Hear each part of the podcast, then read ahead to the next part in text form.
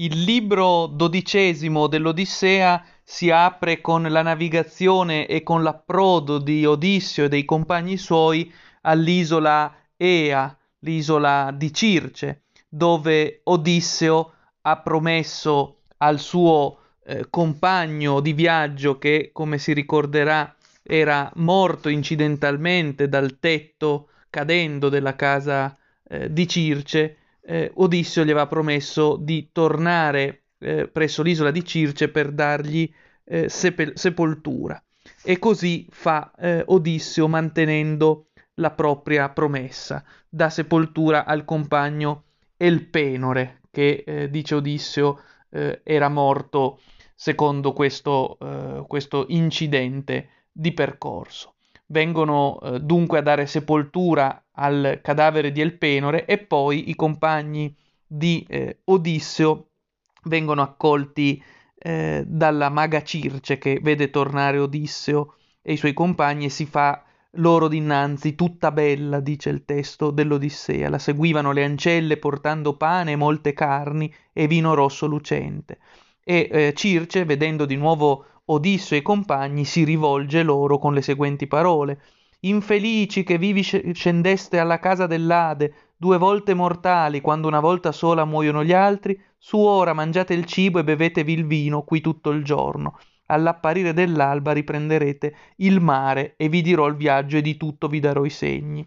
Circe dunque ospita nuovamente Odisseo e i suoi compagni, giacché è divenuta loro amica, dopo che inizialmente aveva teso le insidie tramutandoli in porci, ora è una loro preziosa alleata, fa sì che essi possano, possano ristorarsi e promette loro l'indomani di lasciarli partire, dando anche preziose indicazioni sul viaggio. Eh, così diceva e fu persuaso il nostro animo altero.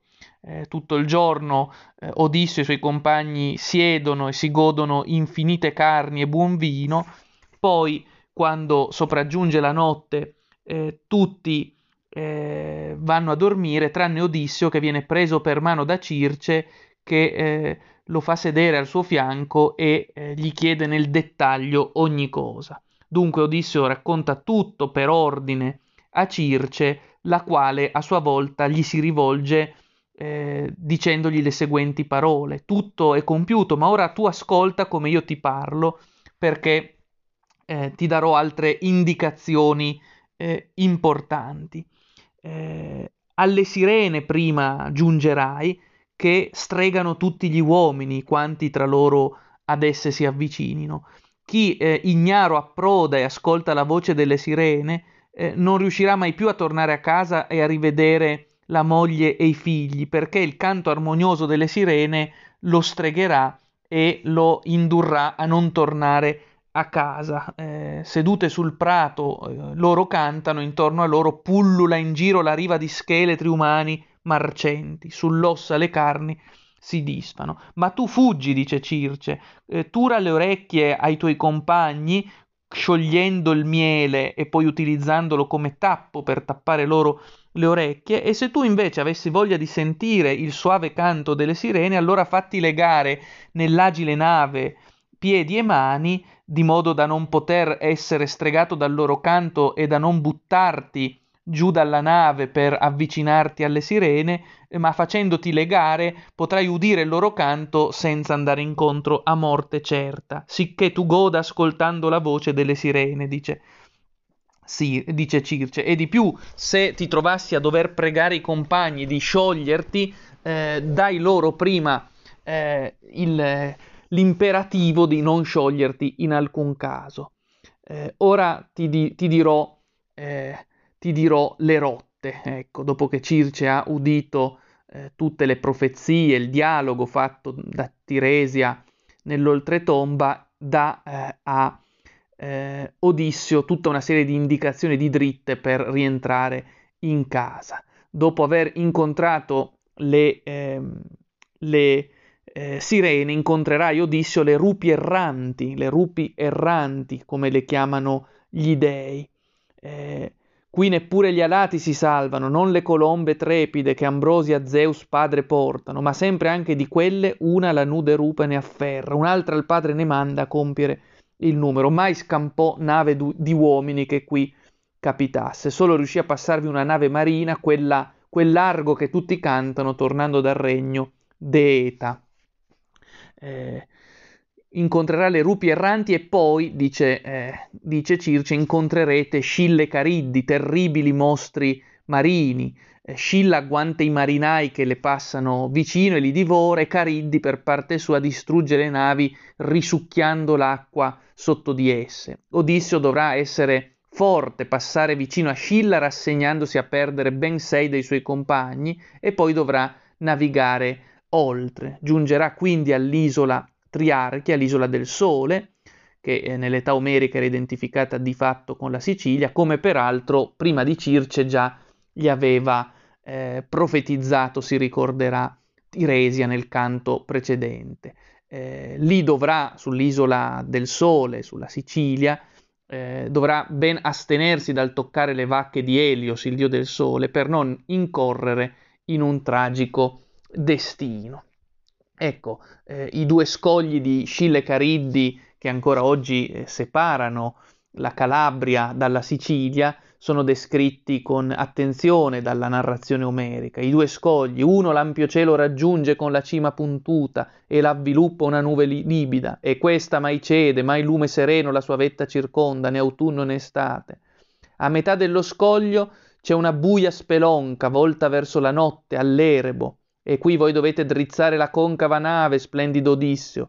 Ma da concava nave un uomo nel fior delle forze, con l'arco mirando la grotta cupa, non la potrebbe raggiungere. Là dentro Scilla vive, orrendamente latrando. La voce come quella di cagna neonata, ma essa è mostro pauroso, nessuno potrebbe aver gioia a vederla, nemmeno un dio se l'incontra. I piedi son dodici, tutti invisibili, e sei colli ha lunghissimi.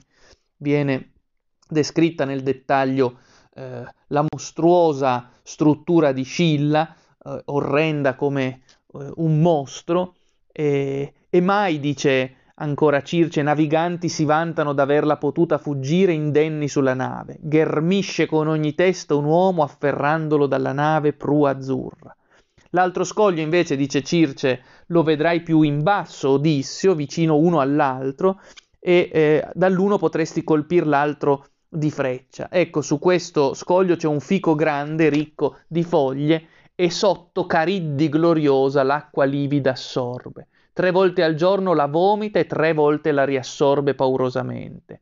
E vedi di non essere là quando la assorbe, dice Circe, perché non ti salverebbe in quel caso nemmeno il potente Poseidone. Al contrario, lungo lo scoglio di Scilla, navigando veloce, fai passare la nave perché è molto meglio piangere sulla nave sei uomini perduti che tutti quanti, perché se in effetti ti trovassi a passare di lì mentre Cariddi assorbe l'acqua livida, allora perderesti, dice Circe, tutti i tuoi compagni, meglio perderne solo sei e non tutti.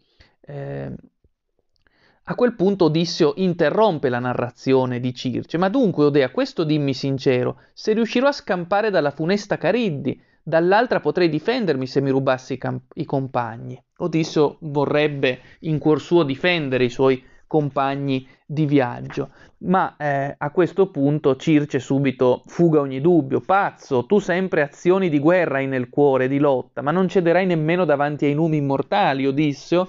Eh, perché infatti Cariddi non è mortale, è un'immortale sciagura tremenda. Eh, se perdi del tempo cercando di armarti, rischi che ti prenda altri compagni e che alla fine tutti periscano. Meglio molto fuggire e chiedere aiuto a Kratais, la madre di Scilla. Eh, all'isola Trinacchia poi verrai se seguirai queste indicazioni e qui appunto, come si diceva, troverai le vacche del sole e le floride greggi, sette mandrie di vacche, tante greggi, belle pecore. Le partorì, eh, poi prosegue nella narrazione dell'isola del sole e eh, delle armenti che la popolano, già si è detto questo aspetto, eh, e eh, appunto Circe eh, se intatte le lasci, se pensi al ritorno in Itaca, pur soffrendo dolori, potrete arrivare, ma se le rapisci, allora ti annuncio la fine per la nave e i compagni, quanto a te se ti salvi, tardi e male tornerai, perduti tutti i compagni. Ecco, come sappiamo avverrà esattamente questa seconda opzione, cioè eh, i compagni di Odisseo, eh, presi da una fame tremenda, uccideranno eh, le vacche del sole e quindi si avvererà la profezia di Circe perché moriranno tutti e Odisseo soltanto tornerà a Itaca solo e molte pene affrontando e molte peripezie subendo. Eh, a quel punto, dopo queste ultime parole, Circe sparisce e Odisseo fa ritorno alla nave dove ha lasciato i suoi compagni che dormivano. Eh, si preparano, salgono a bordo, si, pe- si preparano sui banchi e con i remi battono il mare schiumoso. Vi è un buon vento che eh, eh, spinge la nave e, eh, eh che è mandato, eh, appunto, come sappiamo anche in questo caso, da Circe, dai riccioli belli. Noi manovrati presto tutti i paranghi lungo la nave stavamo seduti, il vento e il pilota la dirigevano. Eh, ma Odissio, mentre procede la navigazione, si rivolge sconvolto nel cuore ai suoi compagni eh, cari amici, non devono conoscere uno o due soltanto i fatti che mi ha svelato la, numi- la luminosa e luminosa Circe, ve li racconterò tutti, di modo che eh, possiamo morire eh, sapendoli o invece sapendoli scampare il nostro destino e salvarci.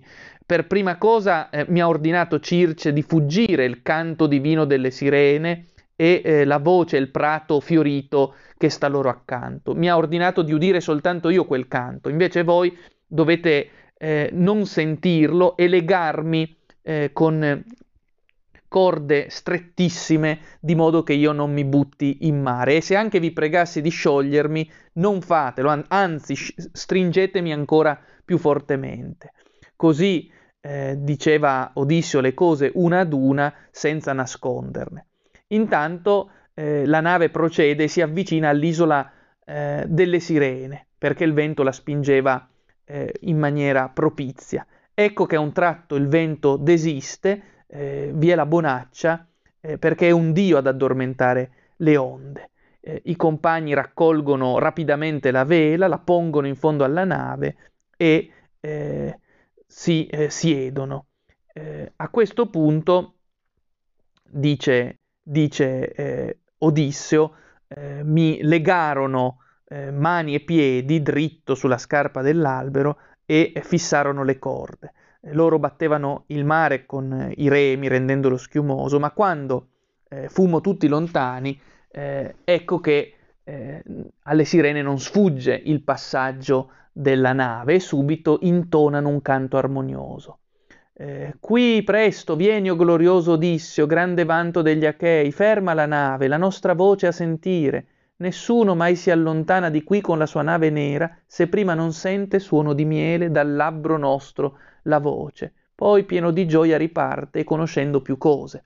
Vi è naturalmente del falso nel canto suadente delle sirene, che non dobbiamo immaginarle per inciso come le eh, sirene eh, contemporanee dell'immaginario come animali talassici, sono invece metà uccelli e metà, eh, e metà umani e hanno un canto suadente e mentono perché dicono a Odisseo di andare a sentire il loro canto per poi partire più felice, ma si sa invece che chi udisse quel canto mai ripartirebbe e anzi perirebbe sciaguratamente rimanendo lì eh, nel prato delle sirene. Eh, mentre le sirene eh, cantano la loro, con la loro voce bellissima, il cuore di Odisseo vuole sentire. Impone ai compagni di scioglierlo, eh, facendo loro cenno coi sopraccigli. Loro non possono sentirlo perché hanno le orecchie tappate dal dolce miele utilizzato come tappo per le orecchie.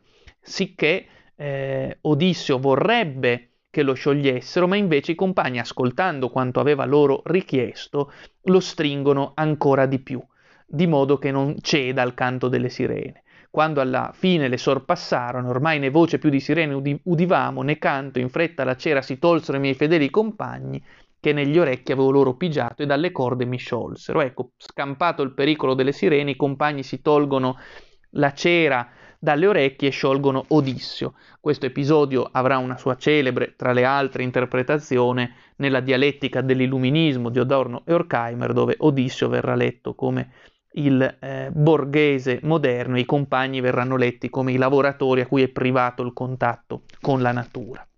ma al di là dell'interpretazione di Adorno e Horkheimer, il testo mette bene a fuoco il modo in cui, solo resistendo al canto del piacere, anche in questo caso, ma sempre avendo bene in cuore Itaca e il ritorno, Odisseo e i suoi compagni riescono a superare questa prova difficilissima. Eh, appena lasciano l'isola, eh, sente un rombo potente Odisseo.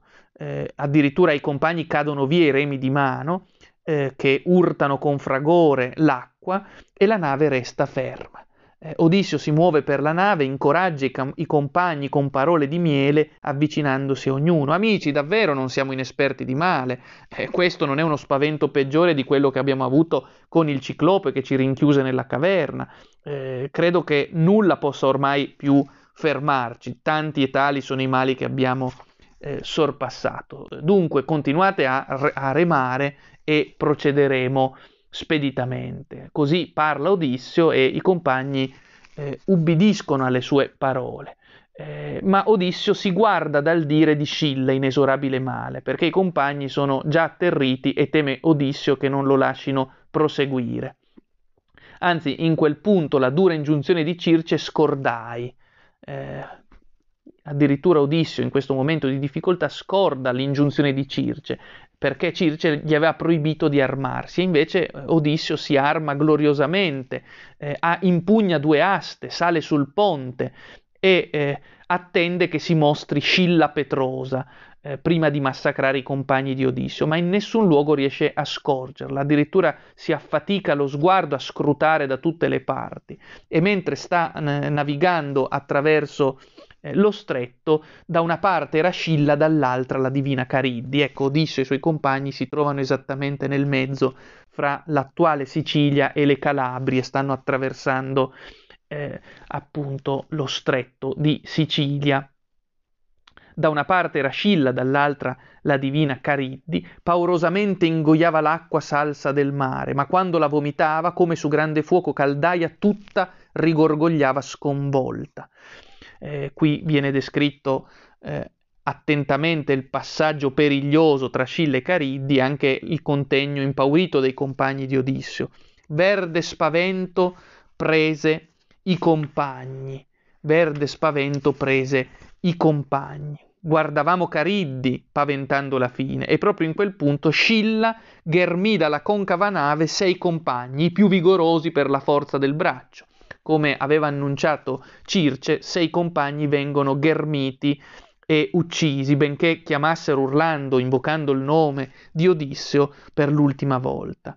Eh, così il pescatore su un picco con la lenza lunghissima insidia i piccoli pesci, eh, analogamente eh, i compagni di Odisseo come pesci che vengono pescati e scagliati fuori guizzanti dall'acqua, così anche i compagni di Odisseo vengono travolti, portati fuori e divorati impietosamente, impietosamente eh, da, eh, appunto da Scilla che non ha pietà. Eh, se li divorò sulla bocca dell'antro, dice testualmente l'Odissea. Fu quella la cosa più atroce che io vidi con gli occhi fra quanti er- orrori ho, ho affrontato le vie del mare cercando. Ecco, riescono a sfuggire a Scilla non dopo aver eh, eh, non prima di aver perso sei compagni ed ecco che eh, anche eh, superano Cariddi. A questo punto arrivano sul, sull'isola meravigliosa del dio Helios, di sole Iperione. Qui vi erano belle vacche, ampia fronte e le infinite floride greggi. Eh, arrivano sull'isola di Helios e Odisseo parla col cuore sconvolto ai suoi compagni. Udite le mie parole, benché angosciati compagni, che dica anche a voi la profezia di Tiresia e di Circe Ea, i quali molto mi ingiunsero di evitare la terra del sole, gioia degli uomini. Orrenda sciagura qui ci aspetta, dicevano. Dunque spingete la nave nera oltre l'isola. Dice queste parole Odisseo e i suoi compagni si spezza il cuore, ma Euriloco che già abbiamo visto eh, entrare in conflitto con Odisseo allorché eh, si trattava di tornare nel palazzo di Circe. Euriloco aveva visto coi suoi occhi le sorti funeste imposte da Circe ai compagni di Odisseo mutati in porci e si era opposto al ritorno. Odisseo addirittura era lì lì per ucciderlo e ora torna a contraddire Odisseo. Sei crudele, Odisseo, dice Euriloco, gran forza tu hai nelle membra, non senti stanchezza, tutto di ferro sei fatto, tu che i compagni, sfiniti di fatica e di sonno, non vuoi far scendere a terra. Ecco, Euriloco si oppone all'idea di Odisseo di evitare la terra di Elios, da che in quella terra vi sarebbero, dice Odisseo, grandi sventure. Euriloco vuole invece fermare sull'isola perché lui e i compagni sono stanchi, hanno bisogno di ristorarsi. Eh, e appunto eh, con queste parole eh, vuole scendere e gli altri compagni approvano le parole di Euriloco. Eh, Odisseo ha capito benissimo che vi è un dio che sta macchinando eh, sciagure contro, eh, contro, Odisseo e i suoi, e i suoi compagni. E i suoi compagni. Eh, dice testalmente, dice testalmente l'Odissea parla esattamente di eh, un daimon, di, una, di, un demone che sta eh, tramando contro Odisseo e i suoi compagni. E così parla Odisseo.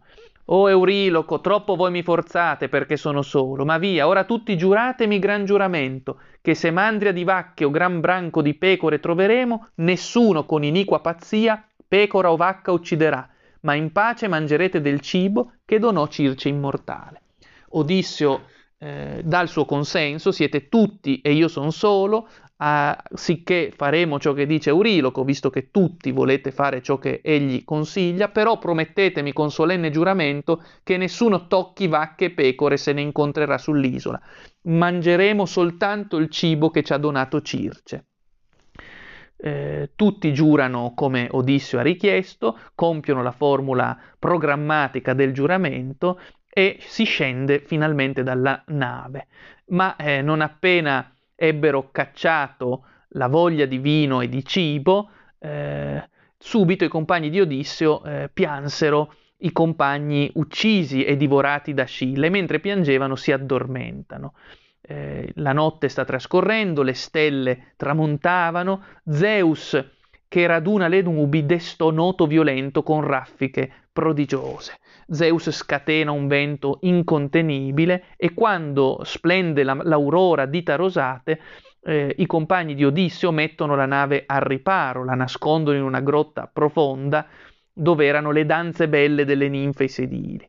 Eh, Odisseo fa adunanza e parla in mezzo a tutti. Cari compagni, vi è cibo, vi sono bevande nella nave, perciò non tocchiamo, come avete giurato, le, eh, eh, vacche e le pecore eh, dell'isola, perché quelle eh, vacche e quelle greggi sono di un dio terribile del sole che tutto vede e tutto ascolta.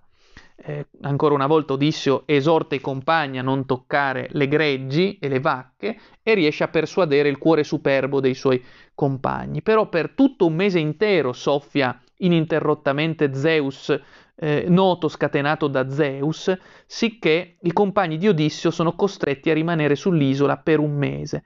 Certo, finché vi è pane e vino rosso, quello donato da Circe, non sorgono problemi, ma sorgono problemi quando cominciano a scarseggiare i viveri e le bevande. Quando fu tutta esaurita la scorta, allora i compagni andavano a caccia, spinti dal bisogno a eh, vagare, uccidendo pesci e uccelli, ma il loro ventre era torturato dalla fame. A questo punto Odisseo si addentra nell'isola per pregare gli dei, eh, per poter avere la concessione di partire dagli dei. Eh, ma intanto, mentre Odisseo prega, Euriloco ancora una volta è colto da un cattivo consiglio e si rivolge ai compagni. Sentite le mie parole, benché angosciati o compagni. Tutte odiose sono le morti per gli infelici mortali, ma la più atroce è morir di fame. Per fame seguire il destino. Su, tra le vacche del sole cacciamo le più belle, e agli immortali facciamo ecatombi accettevoli. Se torneremo a Itaca, la terra dei padri, subito al sole Iperione, un ricco tempio faremo e offriremo molti e splendidi doni eh, Euriloco esorta quindi i compagni a violare il giuramento fatto a Odisseo, perché il mal peggiore è morire di fame, sicché conviene uccidere le vacche del sole, mangiarle, mangiarle evitare di morire di fame, e poi una volta che eh, si giunga a Itaca fare sacrifici eh, e addirittura erigere un tempio dedicato al sole per eh, placarne l'ira.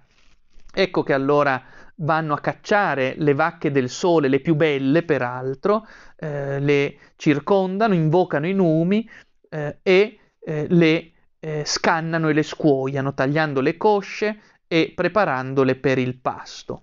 Eh, cuociono le vacche e le mangiano, eh, infilandole sugli spiedi. a quel punto Odisseo, che si era addormentato, si sveglia repentinamente, si incammina verso la sua nave, e mentre si avvicina alla nave sente l'odore del grasso bene arrostito e comincia a piangere rivolgendosi agli dei.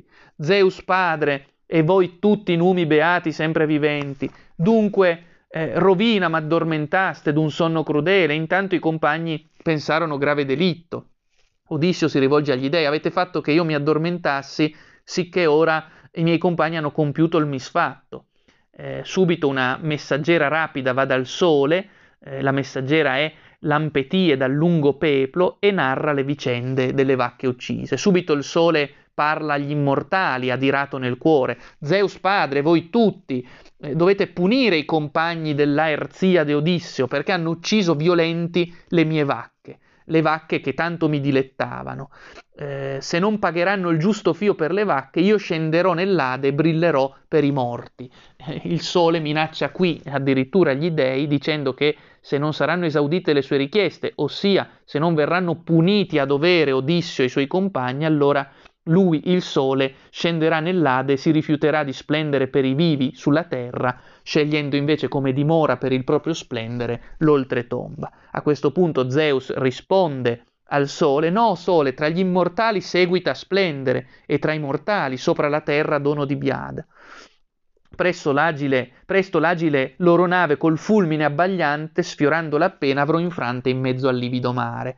Odisseo eh, quindi è colto da una brutta sorte naturalmente perché Zeus accoglie la preghiera del sole, lo prega anzi di rimanere a splendere fra mortali e immortali, accontenterò le tue richieste, o sole, e eh, spaccherò con un fulmine la nave di Odisseo.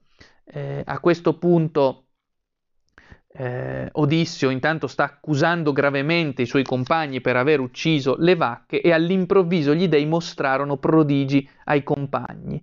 Si muovevano le pelli, muggivano intorno agli spiedi le carni cotte e crudeli, come di vacche s'udiva la voce. E gli dei stanno già facendo capire ai compagni di Odisseo che non la passeranno liscia e lo fanno manifestandosi con prodigi come quelli testè descritti. Eh, per ben sei giorni i fedeli compagni di Odisseo banchettano dopo aver ucciso le più belle tra le vacche del sole e il settimo giorno eh, Zeus Cronide fa finire, eh, fa sì che il noto, il vento finisca di soffiare con le sue raffiche e quindi Odisseo e i suoi compagni riprendono la via del mare infinito dopo aver issato le vele bianche. Ma dopo aver lasciato da poco l'isola, eh, quando nessuna terra si vede in lontananza, ma solo cielo e mare, ecco che livido nembo distese il cronide sopra la concava nave, s'abbuiò sotto il mare. Ecco che eh, Zefiro urlando venne improvviso, soffiando con raffica eh, grande e eh, precipita l'albero della nave sotto i colpi di Zefiro che spira incontenibile. Eh, Zeus tutto insieme tuonò e scagliò sulla nave la folgore tutta girò su se stessa, colpita da Zeus con la folgora, e fu piena di fumo sulfureo. Caddero fuori i compagni, e come cornacchie in giro alla nave nera, furono preda dell'onda. Il dio negò loro il ritorno. Ecco che si avvera la profezia, ecco che Zeus esaudisce le richieste di Sole e colpisce con una folgore la nave di Odissio, scaraventando fuori alcuni dei suoi compagni che come cornacchie sono rapite dalle onde e non potranno tornare. Odisseo va su e giù per la nave eh, e eh, cerca di salvare il salvabile. Eh, a un tratto Zefiro smette di soffiare eh, e giunge di nuovo il noto, il vento noto, portando angosce al cuore di Odisseo, perché temeva di dover essere risospinto verso Cariddi la rovinosa. Per tutta la notte Odissio è trasportato dalle correnti e dai venti e al levarsi del sole giunse allo scoglio di Scilla e all'atroce Cariddi. Eh, questa ingoiava rumoreggiando l'acqua salsa del mare e Odissio cerca di eh, correre ai ripari. Eh, si lancia verso l'altissimo fico eh, e là sta attaccato come una nottola perché non poteva né puntellarsi saldo con i piedi né arrampicarsi in cima. Eh, così senza lasciare la presa si tiene Odisseo finché eh, vomitò fuori ancora albero e chiglia, li sospiravo e finalmente tornarono fuori. Eh, I mari tempestosi intorno a Scilla Cariddi rischiano di, eh, di ingoiare la nave di Odisseo che resiste in ogni modo. Io staccai mani e piedi per cadere là sopra, in mezzo fra le lunghe assi precipitai con fragore, seduto su quello, remai con le mani. Scilla non volle il padre dei numi e degli uomini che mi vedesse, non scampavo se no l'abisso di morte. Eh, per nove giorni Odisseo è trascinato e alla decima notte, solo ormai, su una zattera scampata per miracolo all'ira funesta di Scilla e Cariddi, giunge all'isola Ogigia, dove Calipso, con i suoi riccioli belli, abita, tremenda dea dalla parola umana.